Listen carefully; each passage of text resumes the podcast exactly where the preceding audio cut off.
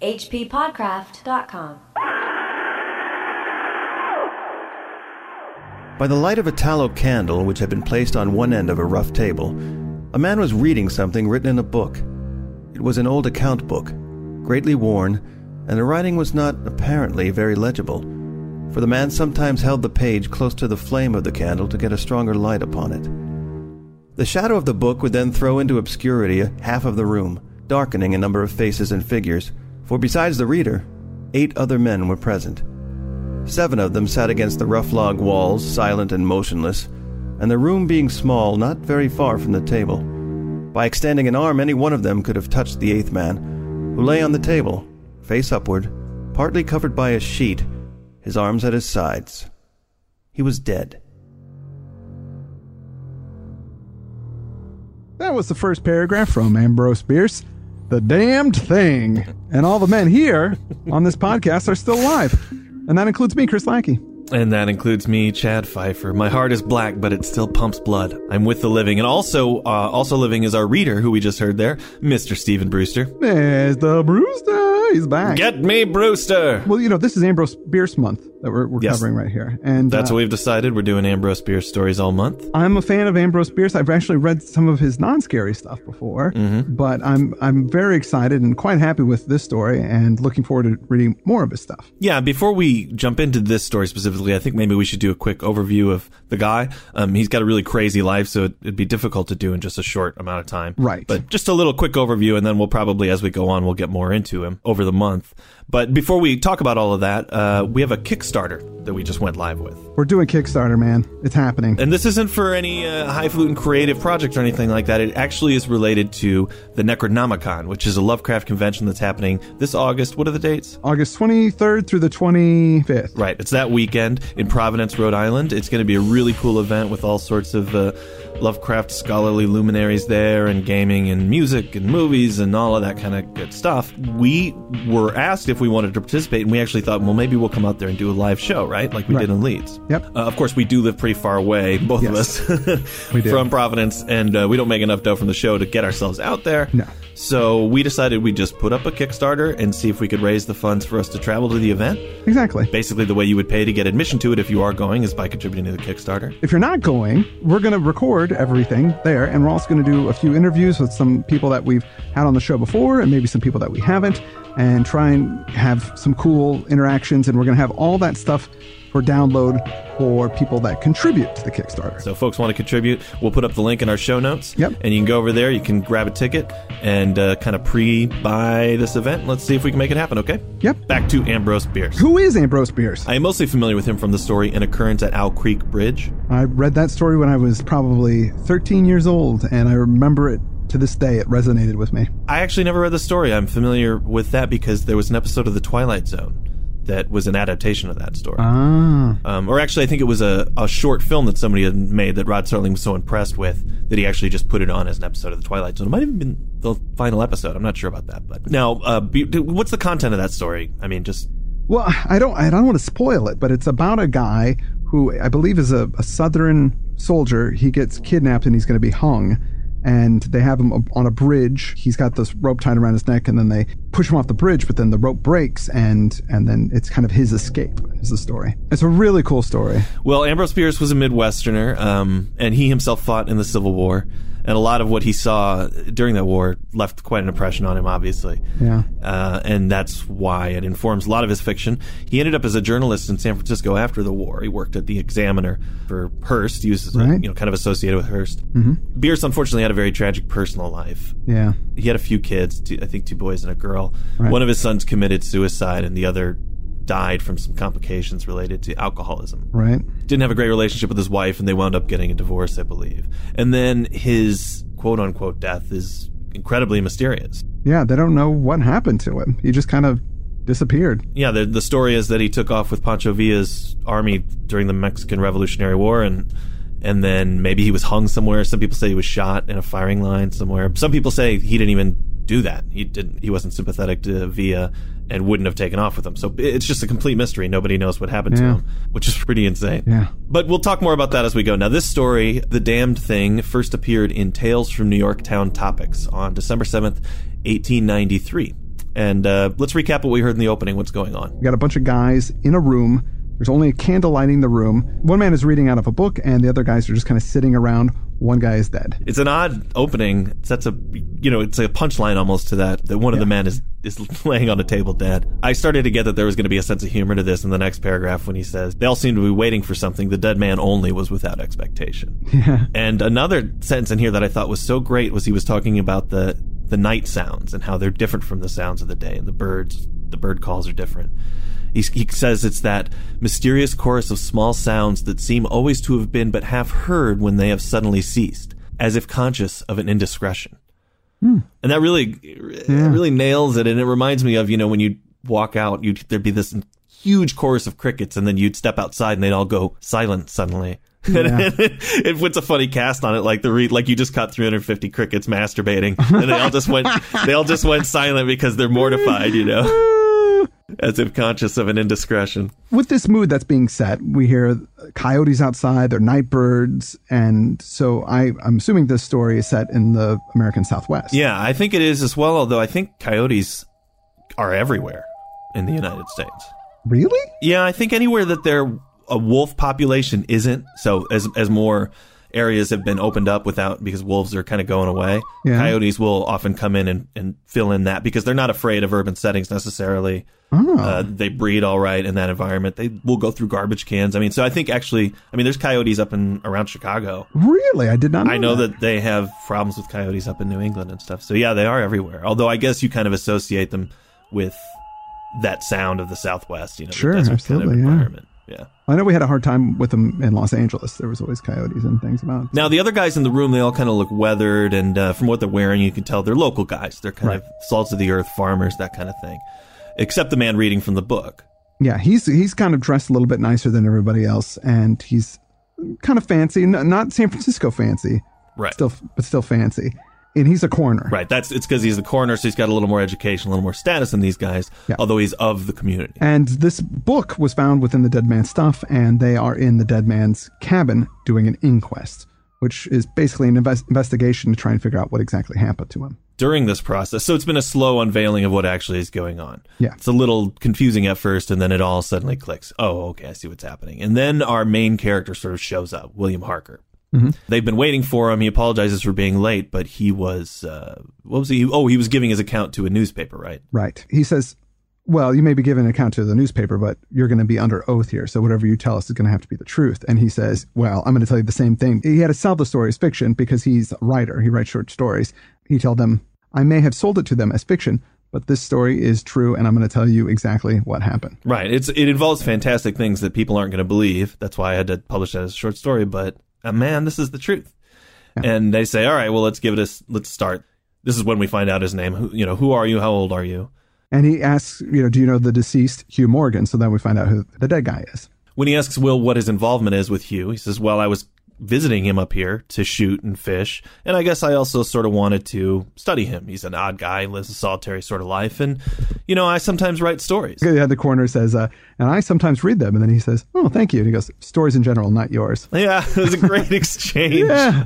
and it made me laugh because it, it's an assumption that the uh, that Will made. Yeah. that he was talking about his stories Uh-huh. as if he'd heard of him before. He goes, "Thank you," and it actually reminded me, which is weirdly connected to this environment, when you and I went to that film festival in Texas. Yeah. In El Paso, there was a guy we were hanging out with a lot who was a really nice guy. He was a little Mm-hmm. kooky, kind of a hippie-ish dude who makes documentary films. Right. But I, I remember that was when Obama was running for office the first time. And this guy, there was no movie that he hadn't been involved in somehow Right. in all of his stories. And Yeah. at first it seemed like, wow, this guy's really been around. But then, then his credibility started to get strained a little bit. Uh-huh. But, but then we remember we met that like Mexican movie star and he seemed to know who he was and stuff. So it was all very, it was, it was really strange. So, Yeah. but the guy had said he'd done some writing for Obama's campaign. Mm-hmm. And I was like, wow, that's cool. The next day we were at breakfast and sitting down in kind of the crappy continental breakfast area and they were, sh- CNN was on and they were showing recaps of the speech that Obama had given the night before. Uh-huh. And to nobody in particular, I said, because you're at the table, a couple other people, I said, yeah, Obama's speech was pretty good last night. And he goes, thank you. Do you remember that? I yeah, I do remember that Like he took credit for it. for the speech. Yeah, There's no way he there's wrote no the way. He, speech. there's no way he wrote that speech. He was in El Paso with us and Juarez. Yeah, no. but funny that it made me think of that. And here, uh, Juarez is where Ambrose Bierce reportedly joined up with Pancho Villa, There you go. It all connects together, dude. wandered off into nowhere. This could be an episode of Connections It could right now. could be some other cool writing here. When he says stories in general, not yours, everybody in the room kind of laughs. Yeah. He says, against a somber background, humor shows highlights. I thought that was cool. Soldiers in the intervals of battle laugh easily, and a jest in the death chamber conquers by surprise. It's it's true. You know, sometimes things are just so funny in the most direst situations. I agree with you. It was cool writing, and then when they ask him to give his testimony about what happened, Will whips out his story that he wrote for the newspaper. I'm, you know, he's going he's not going to retell it again. He's just going to go ahead and read to them what he's already written down. So, chapter two is his account of what went down. So it talks about how they were out early in the morning going hunting, quail hunting. So they had quail shot. They had two shotguns and a dog with them. And they were uh, crossing through terrain. He calls it a chaparral, which is a sort of shrubland that is very that's only in California or Mexico. So I know that this is definitely the setting of Southwest. and they hear some kind of animal thrashing around in the in the shrubs and the bushes and hugh gets really upset Yeah. and agitated which doesn't make sense to will right because yeah, he's like a he's a wilderness man, and nothing really scares him at all. And he, he gets his gun ready to, to shoot, and he says, uh, "Oh, I wish I brought my rifle so that we could bag a deer," because he thinks it's a deer. But when he sees how scared he is of it, he thinks, "Wait, you're not going to shoot a deer with quail shot because quail shot's really tiny little pellets as opposed to buckshot, which are much bigger pellets, and tiny pellets can't do much real damage to a deer or anything big." right and he realizes, oh, wait a minute, it's not a deer. Maybe it's a, a grizzly bear. yeah so he jumps to his side and he cocks his shotgun as well The bushes were now quiet, and the sounds had ceased, but Morgan was as attentive to the place as before. What is it? What the devil is it? I asked. That damn thing, he replied, without turning his head. His voice was husky and unnatural. He trembled visibly. I was about to speak further when I observed the wild oats near the place of the disturbance moving in the most inexplicable way. I can hardly describe it. It seemed as if stirred by a streak of wind which not only bent it but pressed it down, crushed it, so that it did not rise, and this movement was slowly prolonging itself directly toward us. It seems like some invisible thing is moving towards them. this is the first time that we cross over into kind of Lovecraftian territory where, in his storytelling, Will says, We so rely upon the orderly operation of familiar natural laws that any seeming suspension of them is noted as a menace to our safety, a warning of unthinkable calamity. Which is hmm. something that Lovecraft was expressing in supernatural horror and literature. That idea that any small rearrangement of what seems to be natural law fills us with an enormous amount of dread. Right. That's the weird aesthetic. And and it's written so well right there. Oh my God, yeah. This whole story is it just, it's great writing. It's so good. It's economical and evocative and I just love it. Yeah, I'm I'm so glad we're doing this because I just really haven't been very familiar with his work. Now, the distortion in the bushes gets closer to them and Hugh blasts away at it. You start shooting at it, and this is kind of when things go crazy. Hugh runs for it. Like he just freaks out. And then as Will's trying to figure out what's happening, something slams into him and knocks him over. It just like shifts through the smoke and knocks him to the ground. Before I could get upon my feet and recover my gun, which seemed to have been struck from my hands, I heard Morgan crying out as if in mortal agony. And mingling with his cries were such hoarse, savage sounds as one hears from fighting dogs. Inexpressibly terrified, I struggled to my feet and I looked in the direction of Morgan's retreat. And may heaven in mercy spare me from another sight like that. At a distance of less than 30 yards was my friend.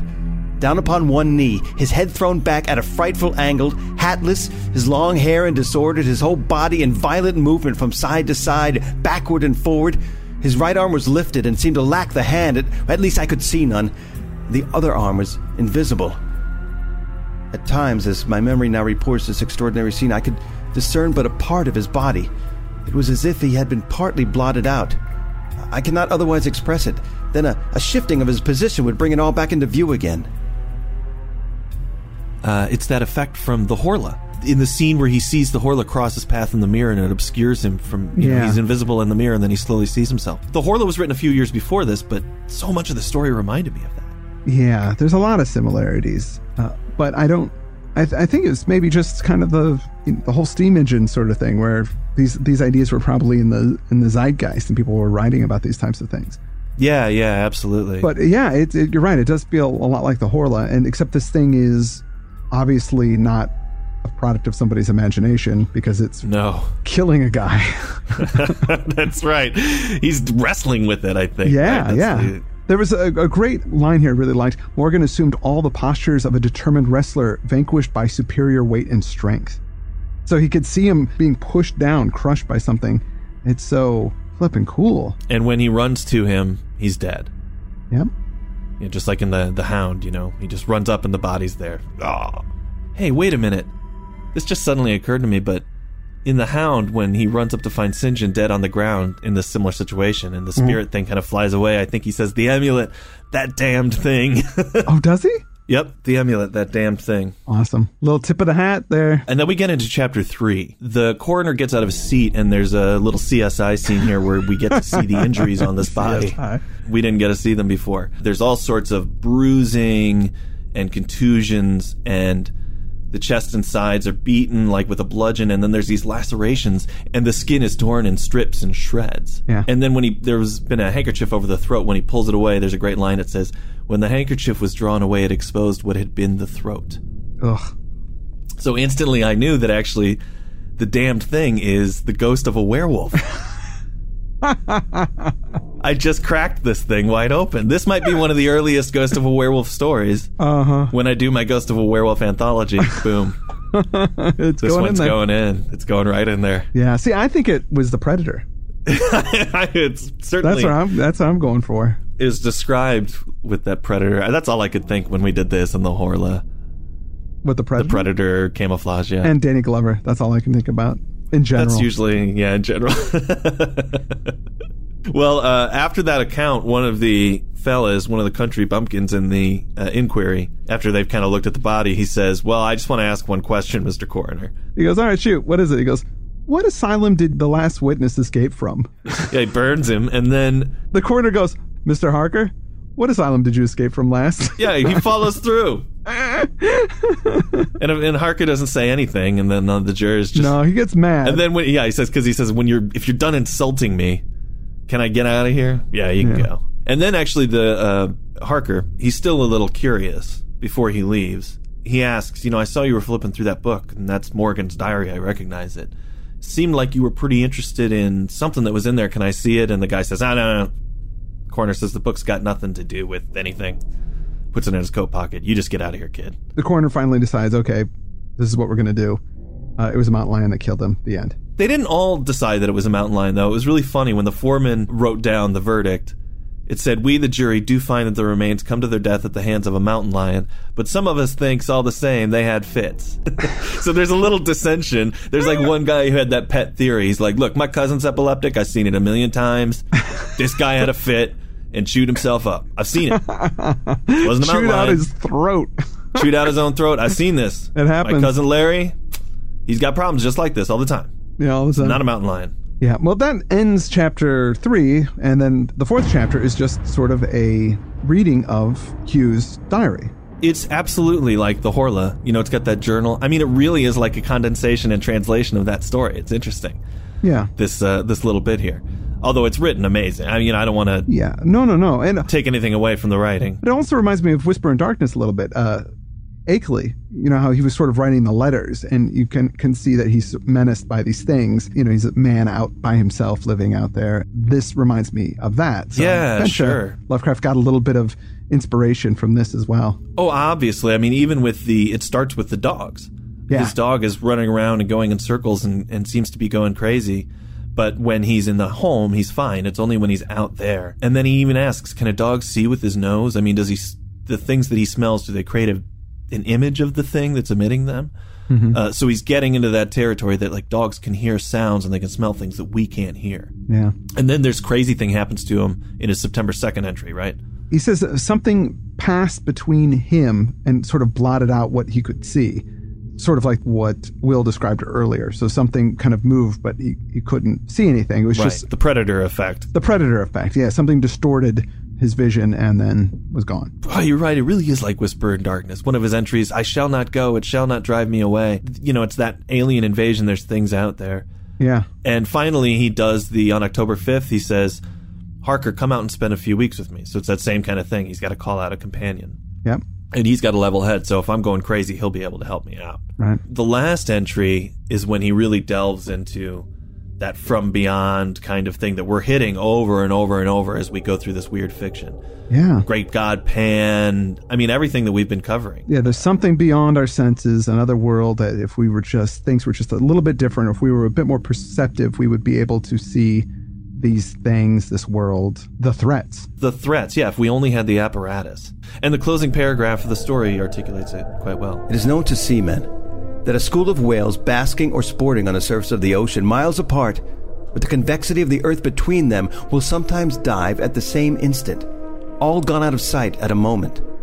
The signal has been sounded, too grave for the ear of the sailor at the masthead and his comrades on the deck, who nevertheless feel its vibrations in the ship as the stones of a cathedral are stirred by the bass of the organ. As with sounds, so with colors. At each end of the solar spectrum, the chemists can detect the presence of what are known as actinic rays. They represent colors, integral colors in the composition of light, which we are unable to discern. The human eye is an imperfect instrument. Its range is but a few octaves of the real chromatic scale. I am not mad. There are colors that we cannot see. And God help me, the damn thing is of such a color. Now, that, and that's the end of the story. That's it. I, you know, I've got one beef with his scientific assessment of what's going on. If if the mm-hmm. thing were composed of a material that emits a color that can't be seen, then it would just look black. Is that what it would be? No, it wouldn't be invisible because for something to be invisible, whatever light shining behind it would have to be able to go around it or go through it. Of course. Well, that's why these things are a little confusing, this and in the Horla as well, because the things aren't invisible. You can't see through them because they block other things Right. in your field of vision.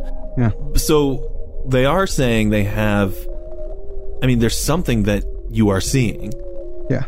But I hear what you're saying. Yeah, definitely would be black, right? Or or would it be would it be like pitch black? I guess it'd be absorbing all colors, right?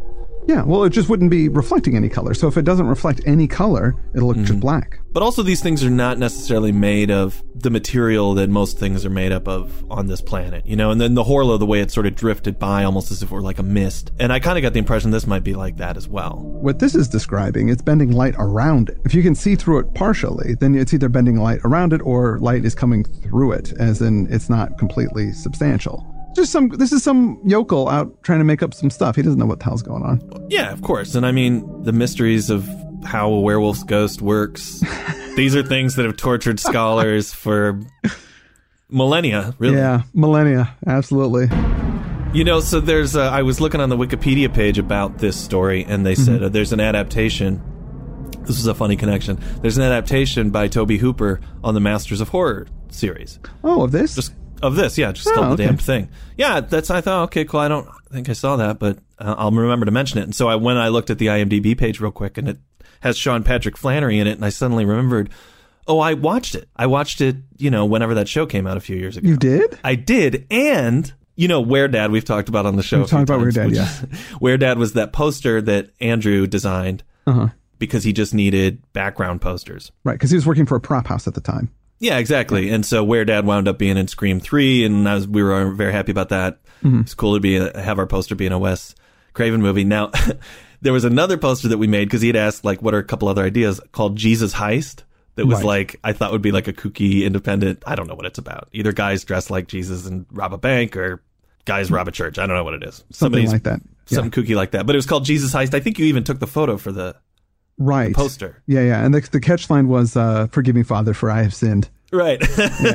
anyway, that was another one of the posters, and I was watching this adaptation, and at the beginning they show the small Texas town where the sheriff works or whatever, and the movie theater in that town is playing Jesus Heist. Yes. Got the poster up in front. Yeah. Nice. So if you if you see the adaptation of this story, we have a movie poster right in the beginning. Oh, I didn't even know Je- that. That's Yeah, yeah. I forgot all about it till I was until about an hour ago when I was writing some notes on this. Like I said, we're going to talk more about Ambrose Bierce. He was very informed by his, to make another connection, he was very informed by his military experience. And earlier in the episode, I'd said that I was familiar with an occurrence at Owl Creek Bridge because of the Twilight Zone. Uh-huh. I had recently been reading up on Rod Serling a little bit, and I, you know, I love that guy, and I love all this. I love the Twilight Zone so much. I love all those stories, and he was very informed by his military service. There was a story about him that really kind of disturbed me when he was serving in World War II. Mm-hmm. He was in the Philippines. There was another Jewish private named uh, Melvin Levy that he was friends with, and Levy was underneath this palm tree, just resting, kind of delivering a little joke monologue, you know, doing some comedy, and a food crate dropped from above. This was for them Yeah. from a plane, and it decapitated him Oh my God. in front of everybody. You know, it was just completely random death in the middle of this war of one of his good friends. Oh my God. And it just it like really disturbed me to think about that. You know, they were all just laying there relaxing. He was, and then the crate came down, and pff, that was it. You know, the meaninglessness of it that you kind of see creep into some of the things that he does in the Twilight Zone and that sort of thing. So I don't know. I just really that story really struck me in the last week. Yeah, that's right. I'm, mean, he he fought at uh, Shiloh, the Battle of Shiloh. Ambrose? Ambrose Bierce Bierce? did, yeah, and he That's wrote right, yeah. he wrote some a whole story about his kind of experience there and the war, and it was pretty. From what I've read about it, I haven't actually read his account of it, but it's supposedly one of the more bloody, disgusting, horrible battles, and it was just horrible.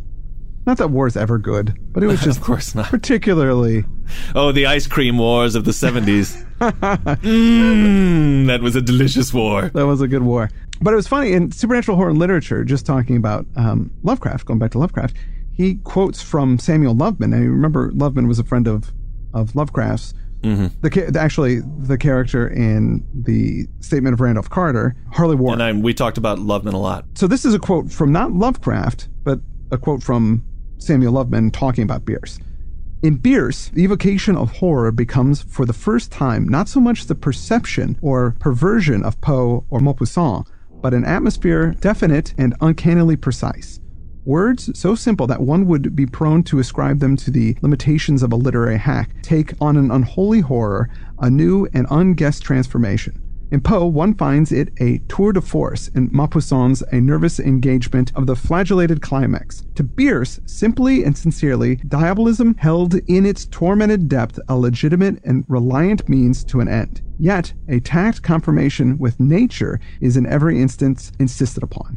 And then he talks about the death of Halpin Frayser, which I will save for when we talk about that story. Yeah, because we're going to cover that story next. I like what he's talking about. Like, it's strange to hear Lovecraft acknowledge, wow, this guy's conveying this great feelings of horror and weirdness and all that sort of thing, and he's doing it with precise, limited language. Yeah. So, so, so much so that, that Lovecraft even suspects for a second, you know, might make one think he doesn't know how to write. Doesn't he know how to use adverbs 20 times in a sentence? That's how a writer does it, you know? Yeah, he's he's really outstanding. Bierce is like, uh, I'm- Yeah. I'm, really looking forward to getting into more of his stuff. Now, I'll, I'll leave you with this one little fun fact about Ambrose Bierce.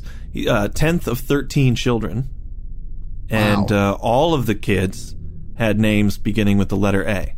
Abigail, Amelia, Anne, Addison, Aurelius, Augustus, Almeda, Andrew, Albert, Ambrose, Arthur, Adelia, and Aurelia. Aurelia, that's a good one. All right, so the death of Halpin Frayser is next, and I, I don't know anything about that one, so Next week, yeah, we're going to be doing that for probably a couple weeks. It's a bit longer of a story, and I'm looking forward to getting into it. I am too. I just want to remind folks that we have a Kickstarter going. If you have any interest in Chad and I doing a live show and hearing it either in Providence or hearing about it after the fire, hearing it after the fact, Yeah. then contribute. And Yes, please contribute. if you're going to be there, then please definitely contribute. It'd be fun to do kind of an NPR style coverage. You know, not record the panels and that sort of thing, but just get around the convention, see what people Oh, are talking about and thinking about. Yeah, I mean, I, and I'm I'm with you, Chad. I really want to do something where, you know, we, we do this show kind of on a on a very fast turnaround. We, we we record on Sunday and we edit during the course of the week and then we release it. But with this, I'd like to take and really do an interesting edit, do some cool sound stuff, more like an episode of, of This American Life, but it would be this Lovecraftian life. exactly. So please go to the Kickstarter, kick in a little money, whatever you can afford, and hopefully we meet our goals and we can fly out there to Providence, where I've never been. I've never been either. Yeah, we've got to get to the Lovecraft Holy Land and do this thing. So please contribute. That's all we have for this week. We'll be back with the death of Halpin Frayser next. I'm Chad Fifer. I'm Chris Lackey. this is hppodcraft.com. Uh, yeah. You've been listening to the H.P. Lovecraft Literary Podcast. Also, at, H- yeah, at hppodcraft.com. Oh, the best. hppodcraft.com.